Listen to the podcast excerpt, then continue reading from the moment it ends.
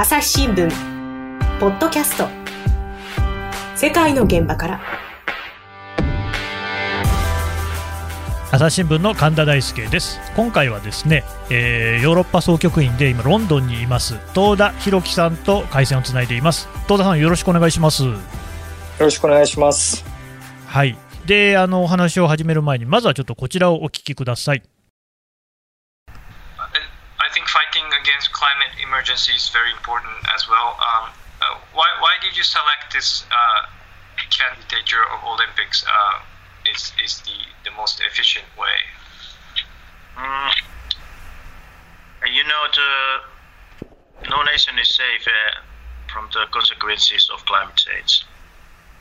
and we need all all the people around the world, all nations and companies to do something.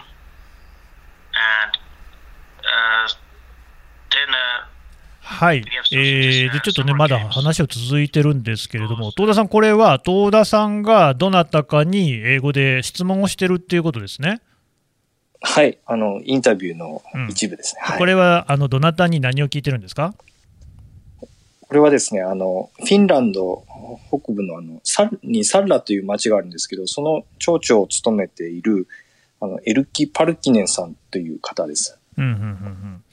で、まあ、そのサッラっていう町のことについてですね、これから聞いていこうと思うんですが、あの、はい、まあね、えー、記事も出ています、えー、トナカイ守りたい、北極圏の町、夏の五輪招致に挑戦と、ただし、鍵括弧付きで挑戦というふうになっているんですけれども、えー、っとですね、はい、このサッラという町が、あの夏のオリンピックに、えーまあ、2032年ですかの夏のオリンピックの招致争いに僕ら出ますよと、そういうふうに名乗りを上げたっていう話なんですよね。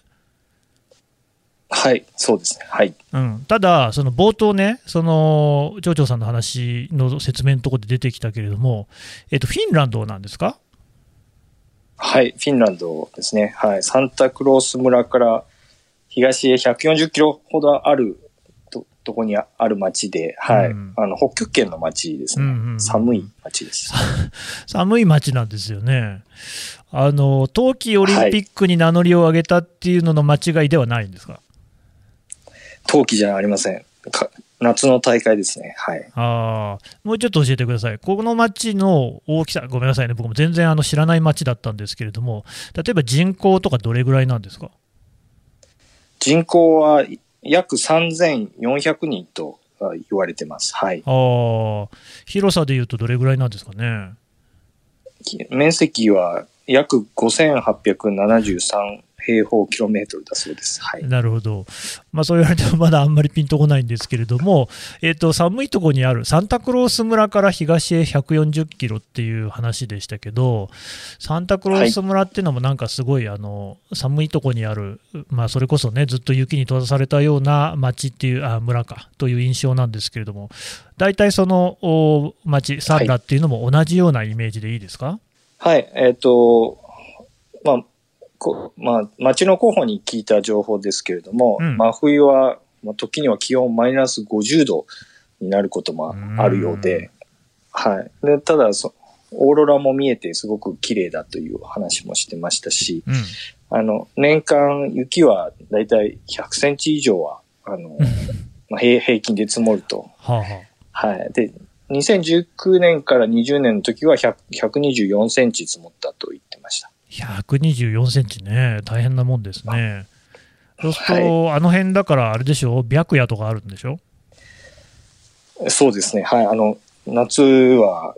まあ、本当に一日中太陽が沈まなくて、まあ、それも綺麗だというアピールは、はい、されましたね、はい、なるほど。で、北極圏にあるってことですからね、そうなんでしょうけれども、まあ、例えばなんか美味しい食べ物とかあるんですか？地元で採れる、まあ、魚だったり、まあ、キノコとか、まあ、ベリー、ベリー類がすごく有名で人気だっていう話ですね。うんなるほど。えー、まあね、北欧の国々ってね、本当あの、魚すごい美味しいですからね、あのトラウトとかね、えー、だからサーモンですね、はい、なんかもね、食べると非常に美味しい、ニシンなんかもすごい美味しい。ですが、だからあの、さっきからですね、一切その夏のイメージがないところなわけなんですけれども、えーと、ね、そうですよね。なんかその、どうしてそういうことになったのかっていうところがね、やっぱりポイントなんですが、ちょっと教えてください。はい、あの、まあ、なぜ夏なのかっていうのは、えー、まあ、これ結構形だけ、招致というのは形だけでですね、本当は街を挙げて、この気候変動を止めようというメッセージを伝えたいと、そ,、まあ、そういう狙いがあっての企画です。うんそういうその、まあ、メッセージだと。えーと、具体的にはね、どんなことをしたんですか？あの、ホームページを、専用のホームページを作ったりですね、うん、あの、そこには2032年なので、まあ、11年後ですね、に、どんな競技会場ができますよとか、あのグッズコーナーを設けたり、で、マスコットも暑さにのぼせてるトナカイを、まあ、起用してですね、うん、あの、ポスター作ったり、写真を、はい、作ったりとして、拡散してますね。うん、うん。なるほどね。拡散してるんですか？はい、かなり、あの、世世界中に、あの、発信してると言ってました。はい。へえ。他になんかどういうものを発信してるんですか？一番の力力作が動画ですね。あの、うん、まあ、2分、2分半ぐらいだったと思うんですが、うんうん、あの、まあ、とても、えー、ま、町の人たちにあの協力してもらって作ったそうなんですけども、うん、あの、かなりユーモアが、まあ、ユーモアというか、皮肉が入って、すごくまあ、最初は笑えるけれども、最後は考えさせられるというような、まあ、すごくあの、いい動画になってます。はい。ちょっとね、その動画について、どういうようなね、動画なのかって説明してもらっていいですか？はい。あ最最初はオリ、オリンピック、夏の大会来たら、こんなに嬉しいよ、待ち遠しいよっていう雰囲気でスタートしていくんですけれども、うん、まあ、例えばですね、その、まあ、二酸化炭素のおかげで、雪は砂に変わるっていうことを、あの、まあ、登場人物が言い出したりですね、うん、あの、雪の中に、中なのに椅子を出して日焼けするんだって話す老夫婦がいたり、うんうんあの上半身裸の男性がサーフボードを持って氷がなくなるのを待ち遠しいというような発言をしたりですね。うん、はい。あの、まあ、このまま地球温暖化が進むと、この今ある景色が全て変わるっていうのを、まあ、案に、えー、こう、伝えてるっていう、そんな感じですかね。うんまあね、これ聞いてる人は多分ね、もう宣告ご承知、お気づきだと思うんですけどね、私はあのこの動画を見ましたね。見て、しらばっくりとここまで 知らない程度喋っていたんですけれども、これはね、あの、東田さんの記事にね、はい、載ってますよね、その動画もね。はい、そうです。はい。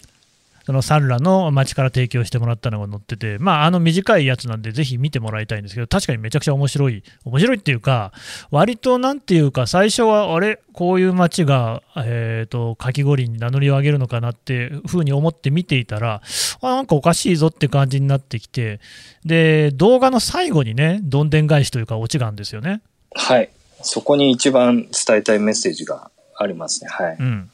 うんうん、どんな？あの、問い、まあ、見てる人に問いかける形で、本当にここで開催したいという、まあ、質問をして、最後に、お願いです、大会を開催させないでくださいという、まあ、字幕が流れる、そそんな感じです。うんなんかあのその招致のロゴみたいなやつもね、なんか太陽でサンラーのあれ雪山ですかね、なんか溶けそうな感じのやつのロゴみたいのできてるんですよね。雪山が溶ける、そうですね。ままさにその通りで、このままだと山がなくなるっていうのをイメージさせる、そんなロゴです。うんうんうんうんだからまあ要するに別に本気でその夏の大会を招致するんじゃなくてそういう映像を作ることによって、まあ、あの環境破壊、えー、自然のね、そういう問題っていうのが、気候変動の問題っていうのが差し迫っているよと、こんなサンラみたいな寒い町で、ひょっとしたらかき五輪ができるようなことになっちゃうかもしれないよっていう、そういう警告を発してるということなんですよね、あれね。はい。あの、もう取材をお願いして、まあ、オンラインになったんですけども、まあ、コロナで、まあ、行けなかったので、まあ、それで第一声が、あの、僕が真面目に、なんですかね、あの、オリンピックを開くと思って取材してきたと思われたら嫌だったみたいで、あの、これは形だけだからねっていうことを念をされたと言いますか。はい。ああ、え、それは、それは分かってるよっていうことはちゃんと説明して、こちらも、あの、そちらの意図は、あの、伝わってますよっていう話で、まあ、笑いながら始まったっていう感じなんですそれはだから、その、冒頭に出てきた町長、サンラの町長のパルキネンさんとのお話で、そういうことになったってことですか？はい。パルキネンさん、結構真面目な、ああなんていうんですかね、まあ、結構って言ったら失礼ですね。あの、真面目に、丁寧に対応していただいて、はい。あのそそんな感じでした。やっぱりでもあれですか、そうやって動画がバズったっていうことで、結構取材いっぱい来てる様子なんですか？はい、僕が話を聞いたのは2月の中旬だったんですけども、えーと、発表したのが1月末で、なので、名乗りを上げて約3週間で、60カ国以上の報道機関から問い合わせがあって、うんうん、800, 800以上の記事になったと。うん、で、動画は、まあ、その時ですけど、まあ、延べ2億5000万回ほど視聴されたと言ってました、うん、それはすごいですね。うん。すごいですよね。で、その冒頭のやり取りは、まずあれ、何を聞いてたんですかね？あの、なぜ五輪という、まあ、オリンピックというものをあの使って、今回このような企画を立ち上げたんだという質問をしうん、して、うん、まあ、そうしたら、まあ、どの国もど、どの国に住んでる人も気候変動っていうのは避けられない問題だと、そういうことをで、オリンピックっていうのは人をつなげる、まあ、趣旨、まあ、そういうテーマがあると思うので、うん、だからこの街の企画に、まあ、目的にぴったりと思ったと話してくれました、うん、そうなんですよね、あれだから、その普通にストレートにね、気候変動のメッセージを訴えるっていうことではなくて、まあ、やや変化球というか、オリンピックっていうものをうまく利用して、まあ、利用して活用して、だからオリンピックっていうものっていうのが、その本来的な意味として必要というよりは、気候変動のメッセージを発するときに、こんなところでオリンピックをやるっていう風な言い方をすれば、みんな想像がしやすいっていうところをね、巧みに使っているって、あれ、ジョジョさん考えたんですかね？あの、街の人とかなり話し合いをされて、で動画を作り上げるのに1年ぐらいかかったと言ってましたね。え、1年もかかったんですか ?1 年かかったって言ってました。はい、へえ。あれね、なんかまあ、いろんな人たち出てきますけれども、ああいうのっていうのも町民の人があれやってんですか？はい。あの、全部協力いただいたと言ってました。はい。で、まあ、やっぱりその当然ながらあのウィンタースポーツの方が盛んな土地柄なわけですよね。はい、あの一番盛んなのはやっぱスキー、アルペンスキーとかクロスカントリースキーみたいで、うんうん、であとまあ山が山があるんでハイキングとかマウンテンバイクとか。はい、で、まあ、カヌーも盛んだそうですけど、それぐらいだという話をしてましたね。ああ、夏の競技でいうと、カヌーが盛んであると。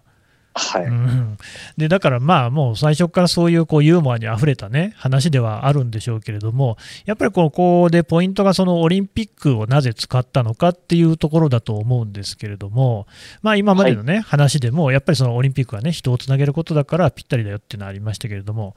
なんかその他にもそういうその狙いというか隠れた意図みたいなのあるんですか？あの危ないまあ、先ほど菅さんおっしゃった通りあり危ないって訴えても、もう漏れがちになってしまうと、まあ、そういう話になったそうで、なので、まあ、認知度が高いオリンピックって言い出せば、こう振り向いてくれる人は多いんじゃないかっていうのはまず一点。うん、で、あとは、あの、まあ、先ほど言ったオリンピックの精神ですけど、その、まあ、気候あの気候変動が進めば、オリンピック自体も開催できないと思うので、あの、まあ、そこら辺の影響も、あの、考えて、えー、まあ、企画を立てたと言ってました。オリンピック自体も開催できない？このまま気候変動が進めば、まあ、カナダの大学の研究では、これはあの、冬の大会ですけども、まあ、今まで開催してきた年でも、あの、寒さが、一定の寒さが保てなくて開催できなくなったり。はい、で夏はまあ、やっぱり暑すぎて開催できない、まあ、都市がいっぱい出てくるんじゃないかっていう話がありますね。あのね、まあ、スポーツと気候変動っていうと、そんなになんかこう、近くないというか、どっちかというと、むしろ遠い問題なのかなっていう気がしていましたけれども、そんなことないわけですか？僕も2年前ぐらいまでは本当そう思っていたんですけども、うん、あの2019年にコロナになる前に、あの、まあ、スコットランドですとか、あの、まあ、欧州いくつかあの見て回ったところ、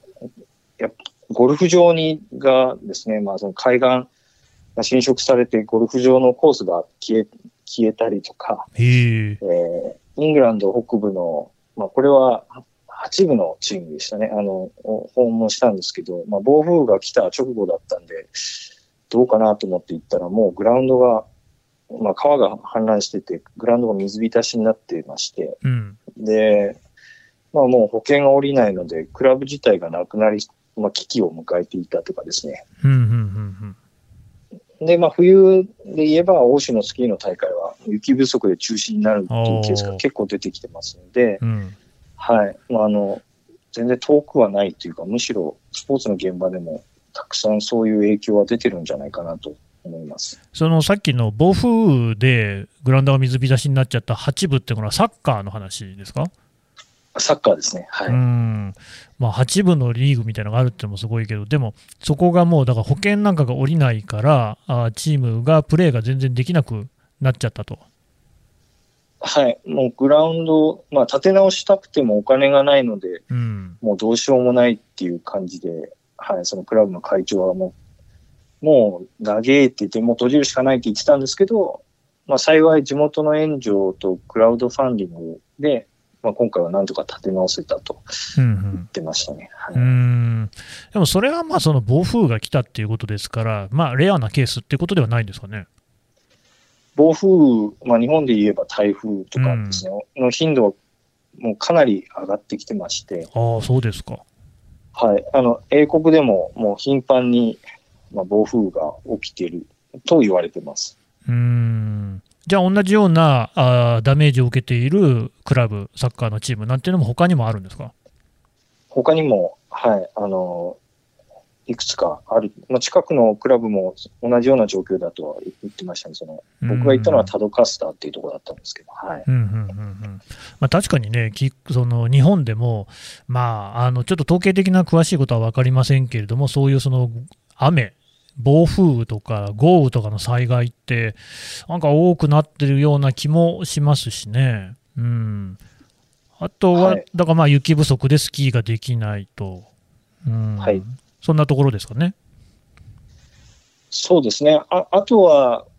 まあ、ひ氷氷が、ツール・ド・フランスでなん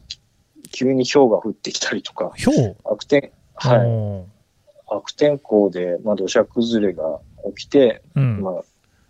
レースが中断になったとかっていうのは近年あった、あ、それもツール・ド・フランスですか？はい。はあ、なるほどね。朝日新聞ポッドキャスト。世界の現場から。朝日新聞ポッドキャスト。ニュースの現場からある種すごい興奮している中で笑顔を見せてると、うん、トランプ氏の呼びかけに応えてですね、えー、その祝祭的な雰囲気っていうのが現場にあった。その子供のまだライオンなんですけれども、はいはい、ただなんですね。ただ。はい。余剰動物っていう言い方が業界の中ではあるんですけれども。世界有数の海外取材網、国内外、各地に根を張る記者たちが、毎日あなたを現場に連れ出します。音声で予期せぬ話題との出会いを。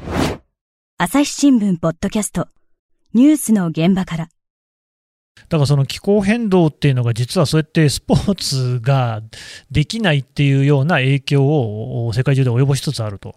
このままいくと同じような形でスポーツできないんじゃないかっていう声がもうあちこちから、はい、聞こえてますね、はい、なるほどね、まあ、こちらもね、そのコロナでスポーツができないっていうところにちょっと気を取られてましたけれども、気候変動もかなり大きい影響を与えてるんですね。そうですね、本当はコロナになる前は、もう気候変動が一番の課題だって言ってたんですけど、まあ、そこに、まあ、コロナが出てきたので、まあ、今は両方という感じですね。なるほどね。でまあ、東田さんといえば、ですね普段その IOC、国際オリンピック委員会なんかをね、あのヨーロッパであったり、世界中から取材をしているっていうことですよね。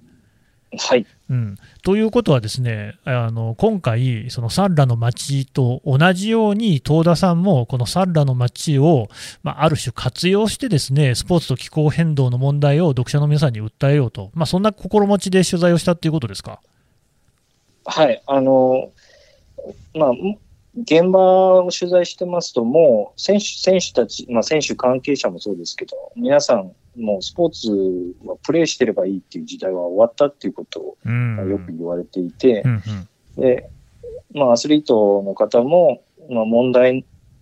解決の、まあ、一部になりたい、まあ、取り組みたいっていう意見が多いので、まあ、そういう声を拾っていくってことは、まあ、記者として、あの、まあ、僕も微力ながらやっていきたいなと思って、はい。それで今回3なのには、まあ、コンタクト取って取材したっていう感じですね。なるほどね。まあ、実際そういうそのアスリートとか、有名なね、えー、チーム、プロだったり、まあ、アマチュアってこともあると思いますけれども、っていうのは、やっぱりその発信力の強さっていうのがあって、それこそね、アメリカでも大坂なおみさんや八村さん、あるいは最近だとね、あのアジア系に対するヘイトっていうのがアメリカですごい問題になっている中で、その松山英樹さんがやってね、優勝するっていうようなこともあって、そういうのがもう発信力の強さっていうのが、いろいろなこの社会問題に対してね、光を当てる力力になるなんてことは結構見られますよね。はい、もうおっしゃる通りで、あの、まあ、ややっぱり顔がパッと浮かぶっていう、スポーツ選手はすごくそういう、あの、まあ、利点といいますか、その強みがあるので、まあ、彼ら、彼女らが言うことっていうのは、普段はあんまり、あの、気候問題とかにも、あんまり、なんですかね、詳しくない方も、もう彼ら、彼女らが言うことで、ちょっと、あ、勉強してみようかなとか、学んでみようかなって思うんじゃないかなと、はい、アスリートにはそういう力があると思ってます。だからなんかあれですよね、そのまあ、オリンピックなんかも、すごいその商業的な面ばっかりがね、強調されがち、まあ、とりわけ今の状況だとそうだし、まあ、それに限らずプロスポーツっていうのもね、もう多額のお金が動くっていうところが、まあ、どうしても目についちゃいますけれども、なんかまあ本来そういうスポーツって発信力の強さみたいなのをもっとなんか有効に使えればいいなっていうところはありますよね。そうですね。もうそれが本当理想ですよね。五輪とかパラリンピックは特にあの、世界中で一番知られてるとも言われるぐらいの認知度なので、うん、まあ本来であれば、こういう問題解決のまあ手助けに使ってほしいっていうのは、多分多くの人の願いなんじゃないですかね。うん。どうですか、今回のそのサンラのね、取材を通じて、東田さんとしては今後、どんなふうにやっていったらいいっていうふうに思いました？あの個人でもできることを、まあ、ホームページとかで紹介してまして、まあ、例えば本当に簡単なことですけど、使わないときはあの電源プラグを抜くとかですね。自動車を持ってる方は、そのタイヤを、空気をちゃんと入れておくとか、まあ、本当に、まあ、身の回りでできることを10項目ぐらい挙げてますので、あのまあ、僕もとても勉強になりましたし、そこにきあの会社、企業に対してあのやれることっていうのも、はい、あの載っていますので、まあ、そういうのをヒントに何か話し合いのきっかけになればいいなと思ってます。それにしてもね、バカなことを聞くようですけど、やっぱりそのこういうね、気候変動の問題で、えー、ある種、本当に深刻な打撃を受けるのって、えー、と島ののあの、まあ、海抜の低いような、ね、国々、つまりあの氷が溶け出して、海がこう水位が上がっちゃったりすると、もうあの沈んでしまうような国があると、こういうふうに言われてるわけですよね。で他方、はい、あのこういった北欧の国々っていうのは、まあ、それこそ冬なんかは雪に閉ざされてしまうようなところですから、多少この気候の変動で温度が上がったりしても、そういうところっていうのは、あまりね、生活に影響はなさそうな気もするんですけれども、むしろそういうその北欧の国々って、まあ、グレタ・トゥンベリさんしかりですけれども、え気候変動に対して非常にこう意識が高いっていう印象を持ってるんですけど、これってどういうことなんでしょうね？難しいですね。はい。まあ、高い意識を持っているのは間違いないと思いますね。で、うん、まあ、町長の言葉で印象的だったのは、その、このままだと町のアイデンティティが失われかねないという話をしてまして、うんうん自分たちが暮らしてきた同じような生活を、まあ、子供だけじゃなくて孫、まあ、その次の世代にも同じように提供していきたいという、まあ、そういう言葉が、はい、ありました。うんだからもう単純にその、まあ、なんていうかな、日本にいると、やっぱ日本って今一つ環境問題って、その例えばヨーロッパなんかに比べると盛り上がりが低いような気がするんですよ。東田さん、どうです？その辺なんていうんですかね、意識を持っている方は多いと思うんですけど、うんうん、形として、なんていうんですかね、この世界に、まあ、特にスポーツの、スポーツの中では、スポーツ界の中では、えー、日本からの発信というのは、まあ、まだまだ、あの、欧州、欧米に比べたら、ちょっと低いなっていう、そういう印象は受けます。はい、これってどういうことなんでしょうね、どの辺に原因があるって、東田さん、見てます？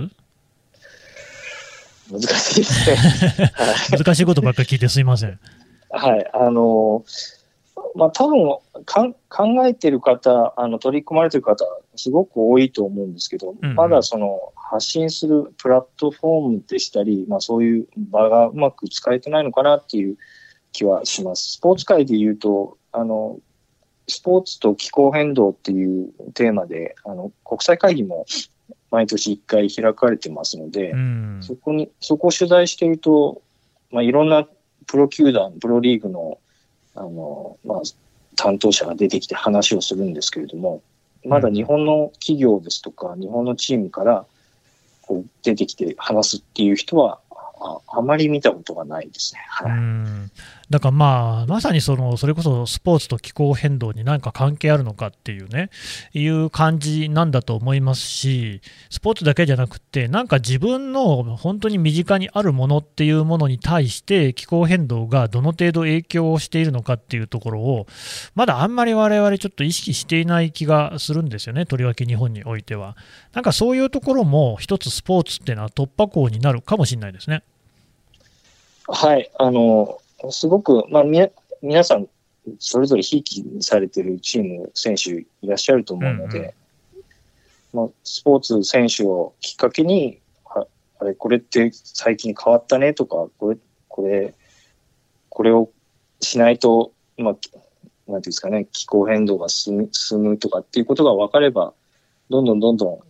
まあ、議論が盛り上がっていくんじゃないかなっていう気はします。わかりました。戸田さんどうもありがとうございました。ありがとうございました。朝日新聞ポッドキャスト世界の現場から。はい、えー、ヨーロッパ総局員東田博樹記者のお話を聞いてきました。ねえこれ、粋な情報発信ですよね。正直言って僕もこの話聞くまで、そのサンラっていう街に関しては本当全然知らなかったですけれども、なんせあの動画がね、2億回以上回ってるってことですから、おそらく世界中でものすごくこの件で知られたというふうに思うんですよね。で、今、それこそ日本の、ね、自治体なんかでもですねそういう情報の発信っていうところに力を入れているところは多いというか、まあ、全ての自治体が力を入れていると思うんですよね。あの観光に来てほしいであるとか、あるいはうちで就職来てほしいと、すごいいいことだと思うんですけれども、ここになんかそういうね、その例えば気候変動の問題であるとか、まあ、あるいはね、そのスポーツっていうことでもいいのかもしれませんけれども、何かしらそこにこう一つスパイスを効かせていくっていうことでこんなに広がるんだっていうね、その面白さをね、すごく感じるんですよ。まあ面白さというか、やっぱり基本的に実は人間ってそういうその気候変動であるとか、大事なことっていうことに対する意識ってみんな持ってて、持ってるんだけれども、まあ、あのそのままストレートに表現することの難しさ、気恥ずかしさみたいのもある。中で、やっぱサンラの取り組みみたいなのってすごい参考になると思うんですよね。えー、こういうこうちょっとしたことなのかもしれないですけれども動きがですねぜひ全世界に広がっていってくれたらいいなというふうに思います朝日新聞ポッドキャスト朝日新聞の神田大輔がお送りしましたそれではまたお会いしましょうこの番組へのご意見ご感想をメールで募集しています。ポッドキャストアット朝日ドットコム。podcast アットマーク朝日 .com までメールでお寄せください。ツイッターでも番組情報を随時紹介しています。アットマーク朝日ポッドキャスト。朝日新聞ポッドキャストで検索してみてください。